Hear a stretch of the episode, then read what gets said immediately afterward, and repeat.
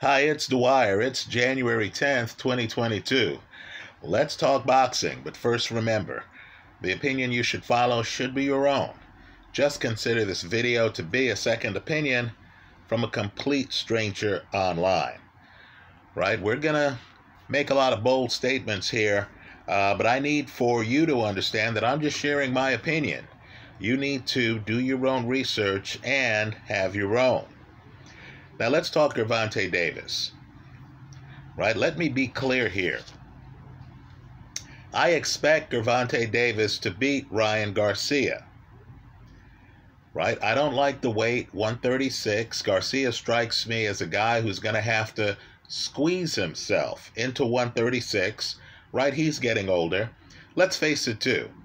Gervonta Davis has been more active than Ryan Garcia. Ryan Garcia sees himself as a slugger, not a boxer, right? He wants the K O. He's going to try to throw a lot of big punches. And, of course, Gervonta Davis is going to be hard to find for him, in my opinion. So, I'm expecting Gervonta Davis to beat Ryan Garcia. But let's be clear here. If you're thinking that the fight might be as unbettable as it was this season in the N F L, betting on Tom Brady and the Tampa Bay Buccaneers while Tom was having marital problems early in the season, right? Understand, as I make this video, Tampa Bay is below five hundred. This is a Tom Brady team. Tom's a great player.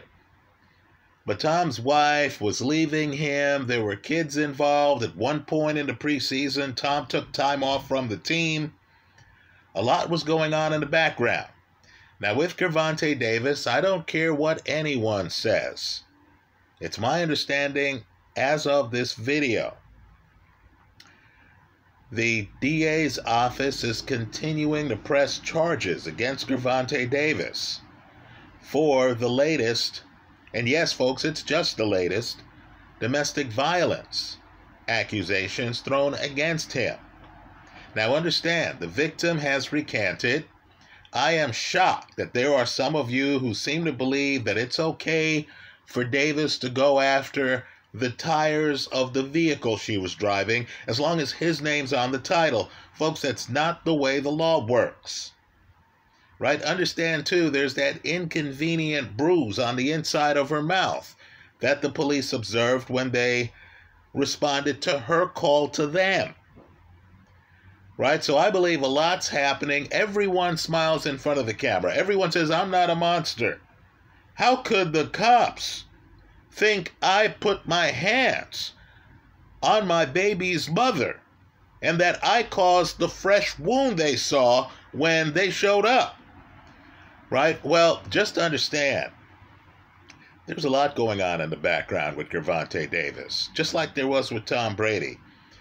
Now, some guys are able to handle it, right? In the seventies, Ali showed up at a press conference right before a fight with a woman who people thought was his wife, but no, was a different woman, right? Then Ali goes out, of course, and wins the fight. Well, just understand, um, it gets to some guys. Gervonta Davis, who already is settling a hit-and-run case, who already has been caught on film with his hands on a woman, now has this incident. And let's just say the fact that the D A hasn't yet dropped charges tells me that Gervonta's going to keep some lawyers busy, trying to work out a deal where he has to do community service, right? Maybe spend some time at a battered woman's shelter, right? He's going to have to do something, public service announcements, to get this charge resolved, right? Think about how it was for Ray Rice when you-know-what hit the fan way back when. So, I expect Gervonta Davis to beat Ryan Garcia, but it's one of those deals where I'm not throwing extra money on that fight because of the stuff in the background. Now let's talk about Davis in a little bit more of a macro view here. I believe there is an opening for an opponent. Let's keep in mind the water runs deep at one thirty-five. The guy he just fought, Hector Garcia, is a southpaw. Davis was hit with Garcia's counter straight left hand, Garcia's dominant hand. Right? Think about it. Isn't Shakur Stevenson a southpaw like Garcia was? And isn't Stevenson now fighting at one thirty-five? Let me say this too. Stevenson has faster hands than Hector Garcia.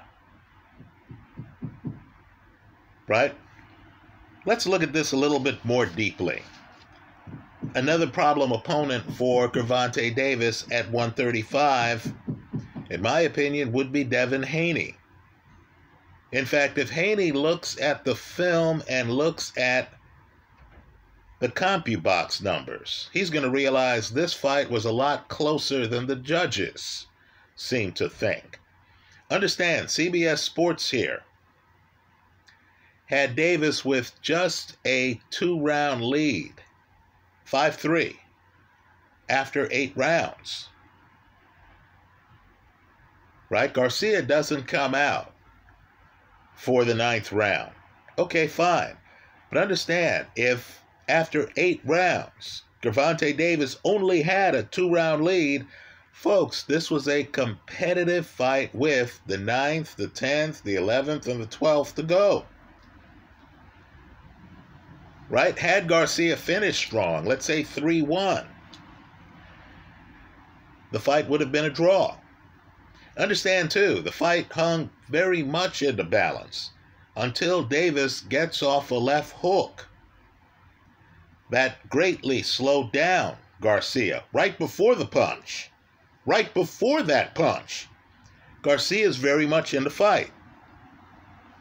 So let me say this. Davis is a tale of three fighters, right? One man's opinion. He is great in the middle to late rounds when he's on his front foot. Folks, isn't he on his front foot here in the eighth round? That's his bread and butter. But on his back foot, things are complicated. He throws more punches, but he doesn't land jabs. What I want folks to do, and I understand Davis is a guy where only two fights have gone the distance in his career. Let's talk about one of them, Isaac Pitbull Cruz.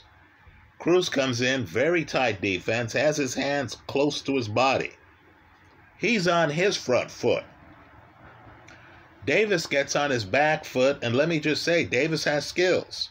Davis is like Errol Spence. I was impressed with Davis's back foot. But understand, when Davis is on his back foot, he's a different fighter.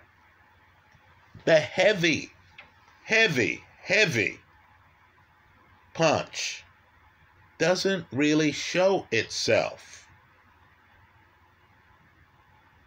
Right? He's not a knockout puncher on his back foot. What you get when you crash the pocket like Cruz did in a close fight that went the distance is you get a Davis who's throwing a higher volume of punches, a guy who's actually a boxer, not a slugger. So let me just point out here, we're going to get wonkish here. Sometimes that's what it takes. And I'm going to look at the CompuBox numbers for the Davis-Pitbull-Cruz fight. Would it shock you to know and understand Pitbull's on his front foot from the opening bell? Davis, the slow starter, throws forty-three punches. You heard right, forty-three punches in the first round.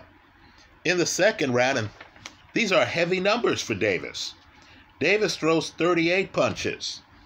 In the third round, he throws forty-five punches.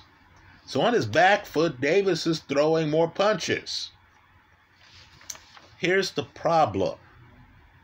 Here's what Devin Haney, who's a technician, is going to circle. In the first round, Davis throws seventeen jabs. He lands one. In the second round, Davis, this is against Pitbull Cruz. Davis throws fifteen jabs. Now, this is a guy on his back foot.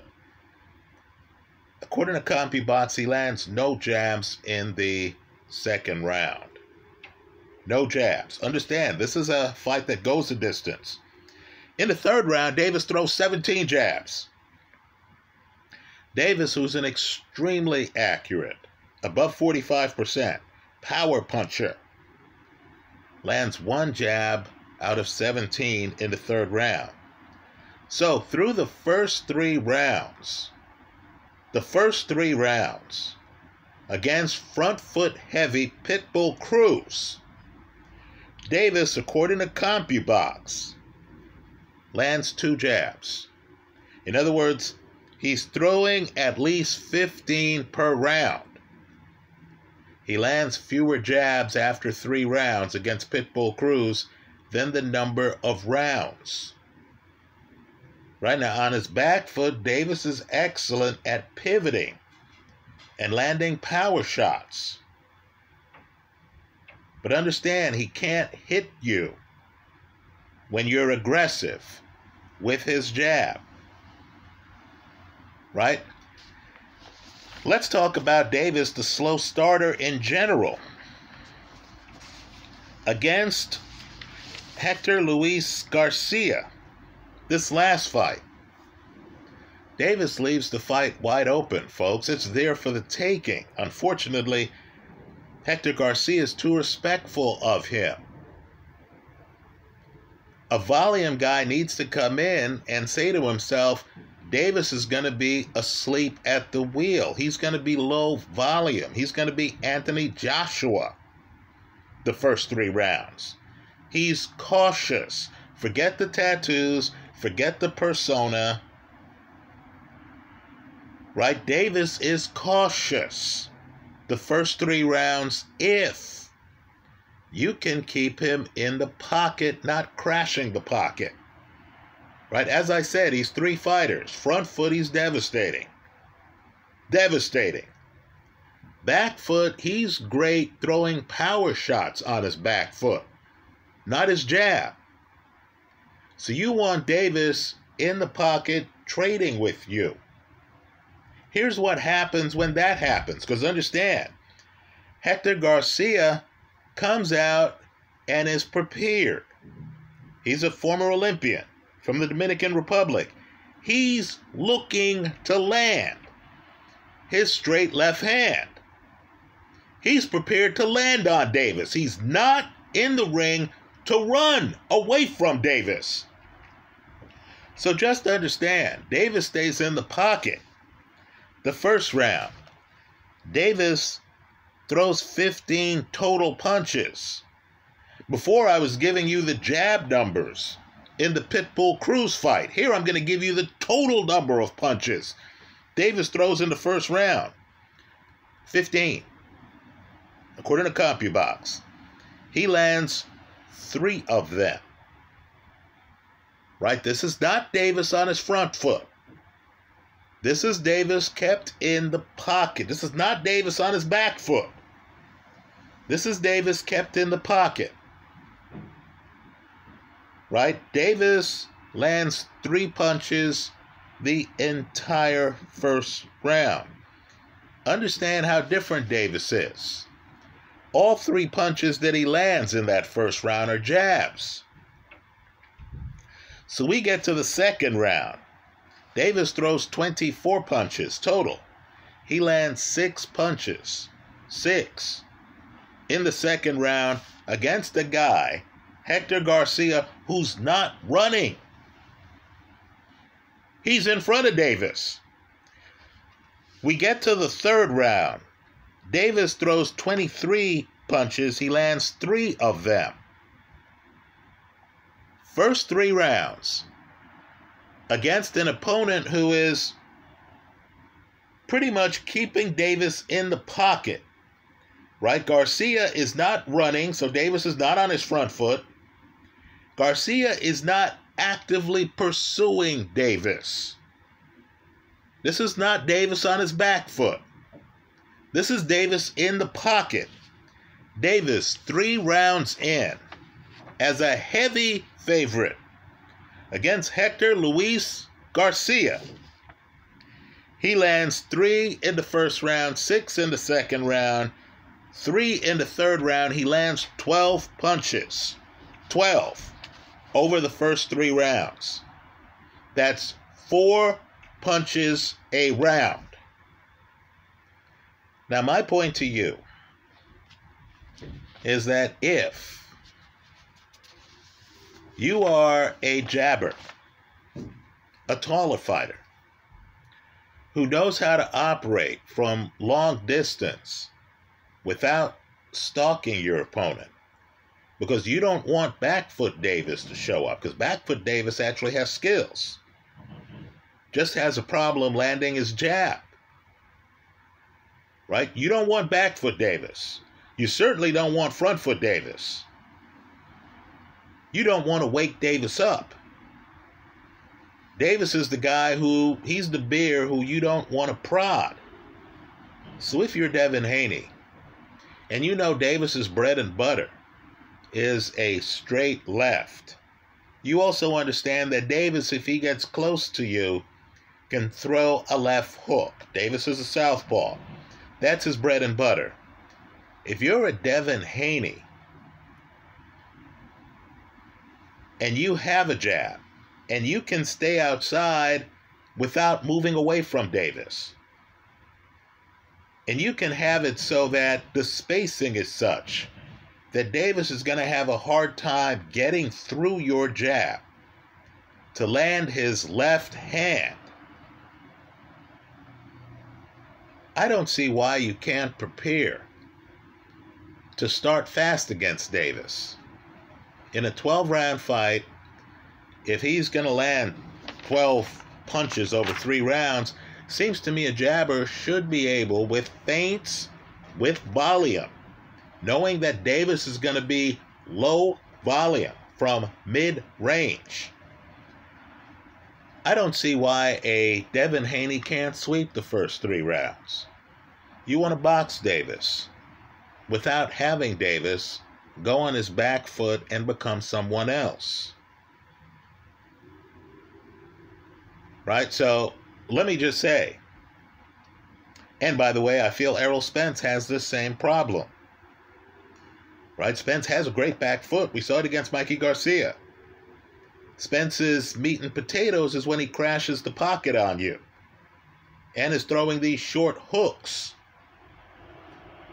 right? But if you can box Spence, keep him a little bit outside. Now, it's easier said than done, right? I think Spence might fall apart a little bit, as he did in the early rounds against um, the boxer from Europe, not Amir Khan, but the guy who just beat him in Khan's last fight, Kell Brook. Well, Davis, understand, you want mid-range Davis. You don't want Davis the hunter. You don't want Davis the back foot boxer. You want mid-range Davis.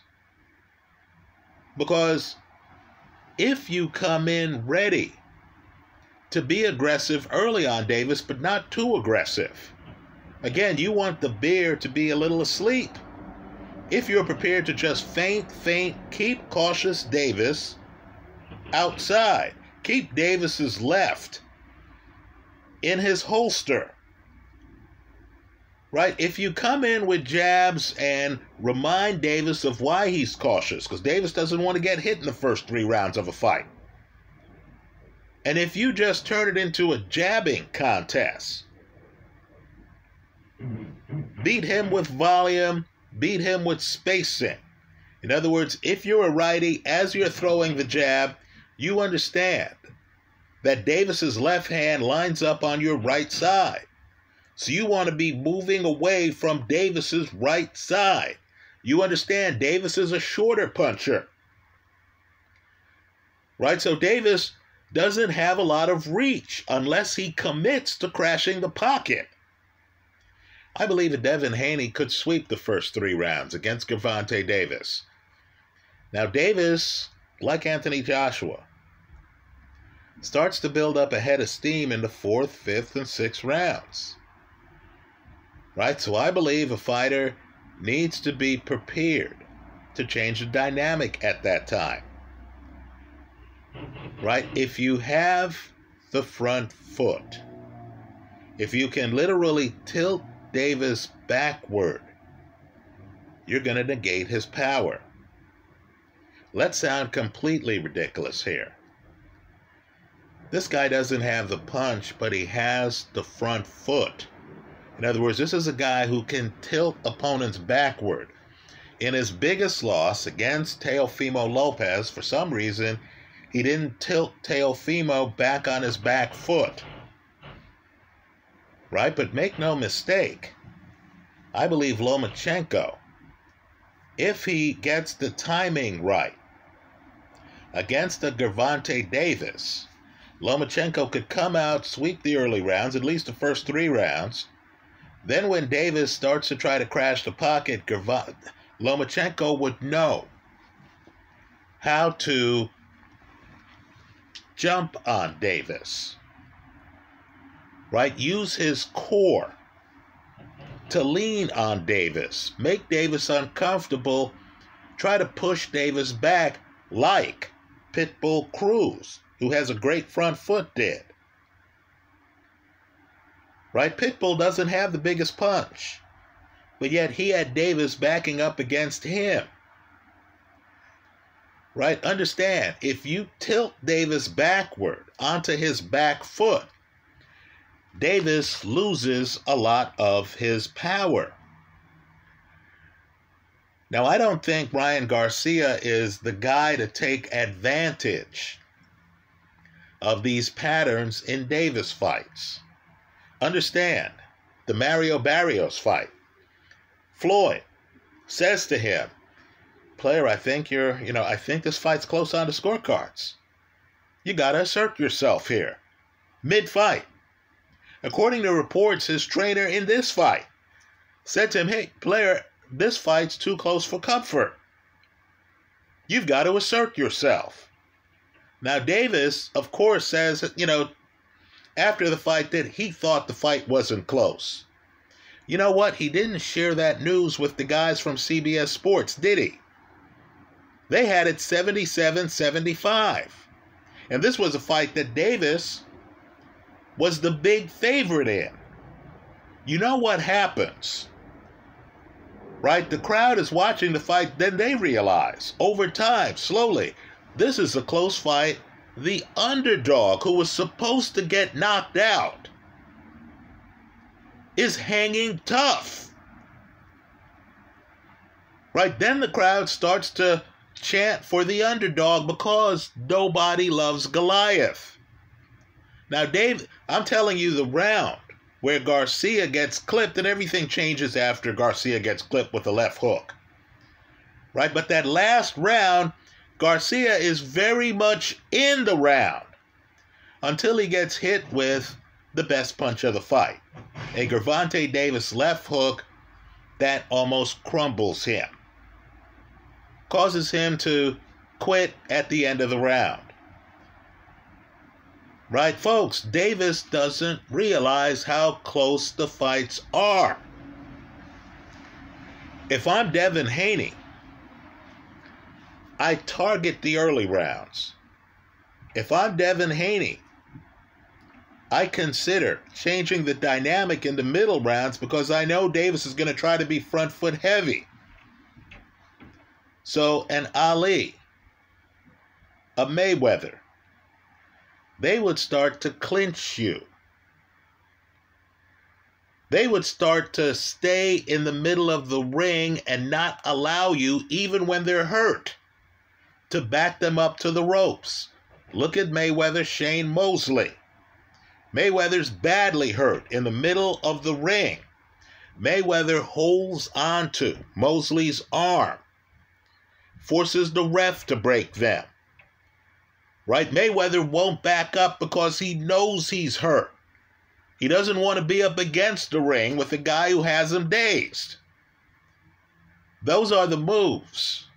Those are the moves that a Devin Haney or Shakur Stevenson need to consider. If I'm Shakur Stevenson too, I look at this Hector Garcia fight. I look at how Hector's able to land counter straight left hands. And I say to myself, as a southpaw, which is who Shakur Stevenson is, I need to make sure I throw some counter straight left hands,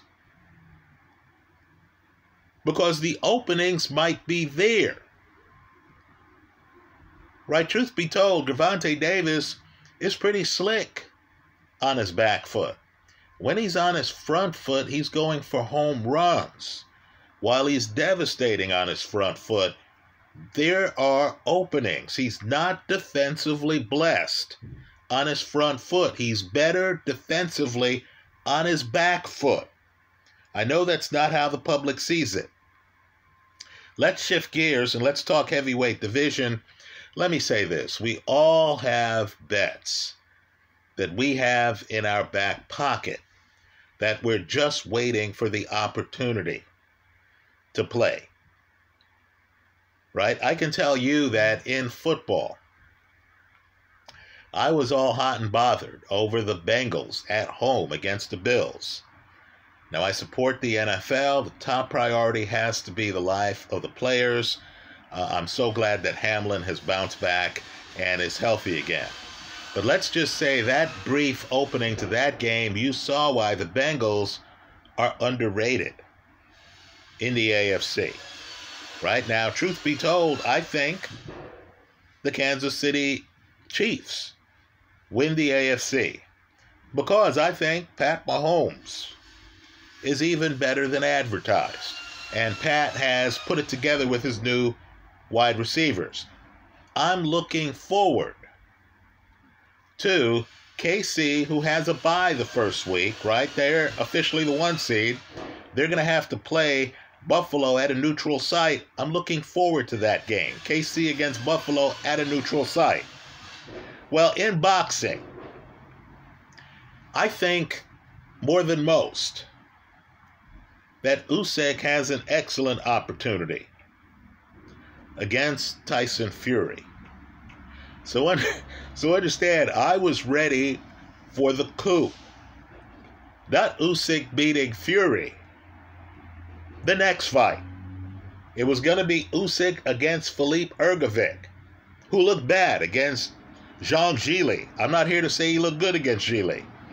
But understand, Hrgović throws punches at a loop.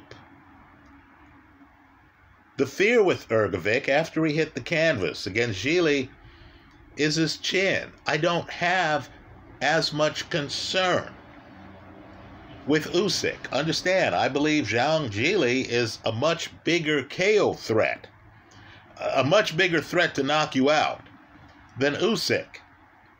So, some sanctioning body actually ordered Usyk to make a defense against Filip Hrgović. I was hoping that would come after a fight with Tyson Fury, because I thought Usyk would say, wow, do I really want to fight Joe Joyce, who might walk him down, right? Do I really want to fight Joe Joyce? Maybe I have political cover here. This is if Usyk continues his career. Maybe I have political cover here to actually fight Filip Hrgović. And I thought Hrgović had a great shot at beating him, right? I was expecting the line to be such where I was going to get better than a plus two hundred with Hrgović because of Hrgovic's bad fight against Zhang Zhilei. And if Usyk was still the champ after Fury, well, you can imagine. Gamblers would have liked that. We would have been talking about Usyk as one of the best ever, right? Well, that sanctioning body has backtracked Now the talk is that Usyk's next opponent, should he get by Tyson Fury, should be Daniel Dubois. Right? Well, let me just say, talk about a bad last fight. Right? I'm here complaining about Hrgović getting knocked down once uh, in going the distance against Jean Gili. Right? Just to understand, Dubois got knocked down three times in the opening round. Right? He was struggling in that fight. He's getting hit flush. So uh, what I want people to consider here, and understand, Dubois, according to reports, has a torn A C L, which should K O any hope of him being competitive against Usyk. Right? But what I want people to consider is if Dubois gets healthy, when he gets healthy. I know it's counterintuitive, right? Me saying that Fury, who I consider a historical great, is going to have a hard time with Usyk, and then giving credit to Dubois. But understand, a healthy Dubois would give Usyk a tough time, because Dubois has fast hands. Dubois is aggressive, right? Dubois is the kind of guy who even Joe Joyce was hesitant to charge. Joyce actually wins that fight with a jab, maintaining a distance from Dubois, right? I think Usyk would have a hard time with Dubois, because I believe Dubois would come out firing. Now, don't get me wrong, Dubois has defensive lapses. But I'm curious as to whether Usyk's punch would translate. I know critics will point out that the guy who knocked down Dubois three times in his last fight was a cruiserweight. Okay, fair enough. But let's just say Dubois has such fast hands that you wouldn't want to be in a shootout against him. Let's also remember, too, Dubois, because of an eye injury against Joyce, quits in that Joyce fight, but that stoppage took place several rounds into the fight.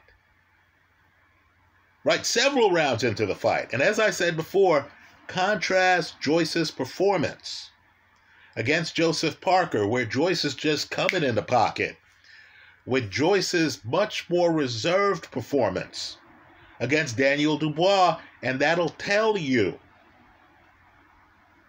the challenge opponents of Dubois face. Right? So let's pay attention to the whole heavyweight musical chair situation. Clearly, we're going to have a huge fight, Tyson Fury against Usyk. Fury's the favorite.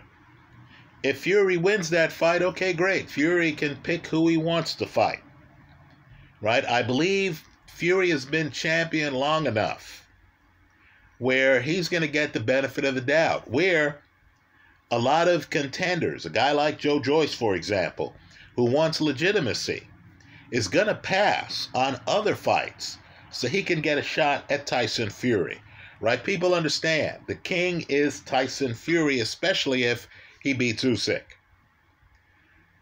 But should Fury lose that fight, let's all pay close attention to the mandatories that Usyk would have to fight if Usyk decides he wants to keep all the belts. He might not, right? This is an era type thing, just like Joshua is talking about wanting to fight Deontay Wilder.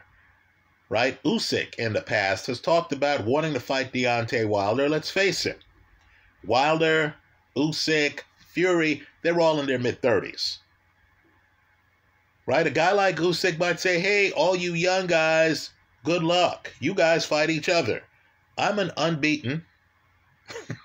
There are going to be fans showing up for my fight who consider the most important belt I hold to be the lineal.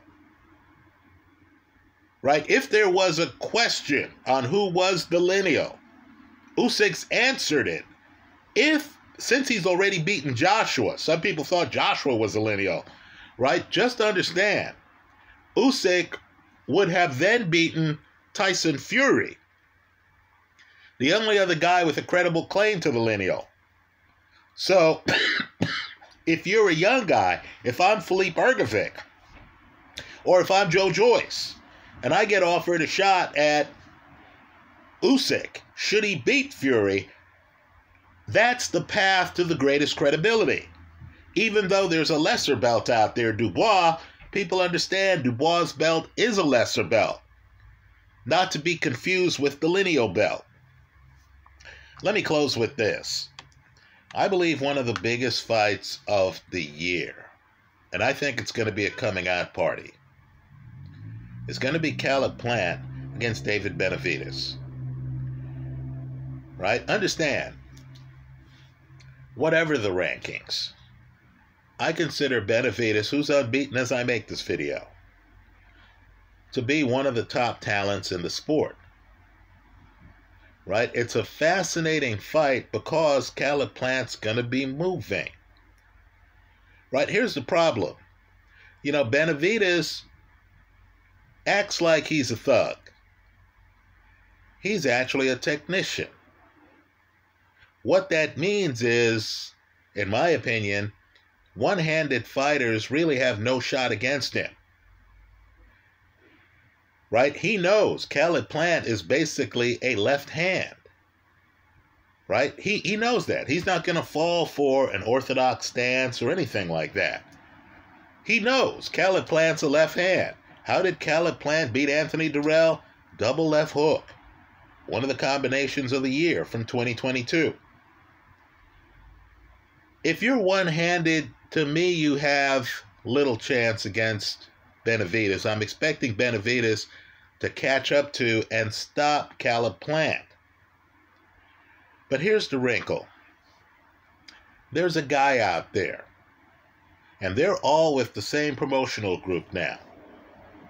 He fought on the undercard of the Gervonta Davis card um, this last weekend, and he's two-handed. He's dangerous. He's unbeaten. He just hasn't had the opportunity to fight the biggest names. His name is Demetrius Andre, and he wants to fight the winner of Caleb Plant, David Benavidez. Right, folks? I look forward to that fight. Right? Let's just say that's on my wish list. Now, I agree. Uh, sanctioning bodies would have to get involved, and promoters would have to get involved, and who knows how the whole thing plays out. But understand, what makes Andre special is that, unlike Plant, in my opinion, and I'm just giving you one man's opinion, Andre's two-handed. And Andre is that rare fighter who can go rounds without allowing a pocket to form. So you would have the ultimate spectacle because, understand, Benavidez is awfully tough in the pocket, right? Benavidez is home if you're in the pocket trying to trade with him. And that includes even big hitters like David Lemieux, who Benavidez took out early. The question is, can you stay away from Benavidez long enough to win a majority of the rounds? For most, the answer is no. We don't know the answer when it comes to Demetrius Andre. Now, there are red flags. There's a big age gap between the two fighters. Right? Benavidez is younger. Benavidez has stamina. Right? Let's just say this could be a hell of a year for Benavidez. Right? If he beats Plant, then is still healthy, right? Because you know how boxing is. You could beat a guy, have a gash over your head that no boxing commission is going to allow you to fight with, and then have to heal, and then things get complicated. The guy you wanted to fight gets an offer from somebody else right? A Canelo could step in and say, hey, Andre, you've been calling me out. Here I am.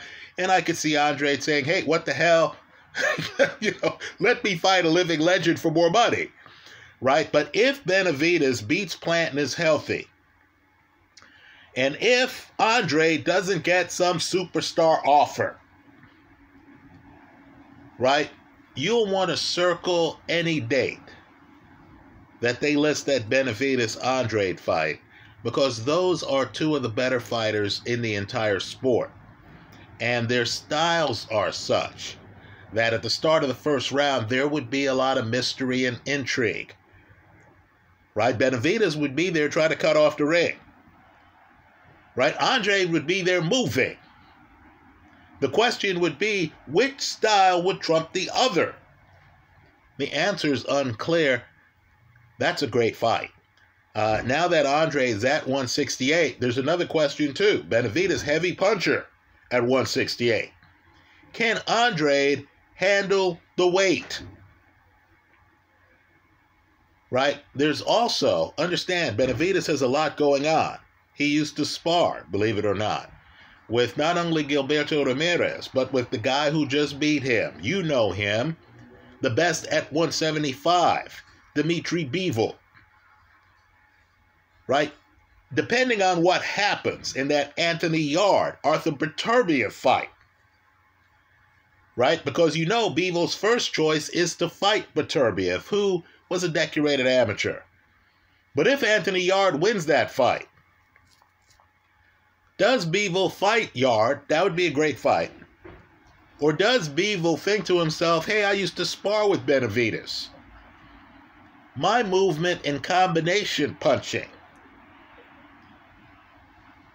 might be able to frustrate his in-the-pocket heavy artillery, right? So let's just say a lot's happening at one sixty-eight, one seventy-five. Understand, too, Andre wants to fight Jermall Charlo, right? A guy with a belt at one sixty, right? So expect big fights for these guys in twenty twenty-three. Uh, one sixty-eight, one seventy-five, wow. A lot's happening, folks, in those weight classes. Those are my thoughts for now. Let me hear yours. Tell me the big story, the big stories in the sport that I'm overlooking, right? I want to talk about fights that are actually happening. I don't want to spend another minute of my life talking about Crawford Spence, which doesn't seem to be happening, right? I want to talk about things like Plant Benavidez, where the guys have a contract and a date, right? I want to talk about fighters like Demetrius Andre, who just fought, who's talking about wanting to fight the winner of Plant Benavidez, who's talking about wanting to fight unbeaten Jermall Charlo, right? And quite frankly, who has a style where he's going to be dangerous in any fight. Let me hear from you. I hope you leave your comments in the comment section of this YouTube video. Thanks for stopping by.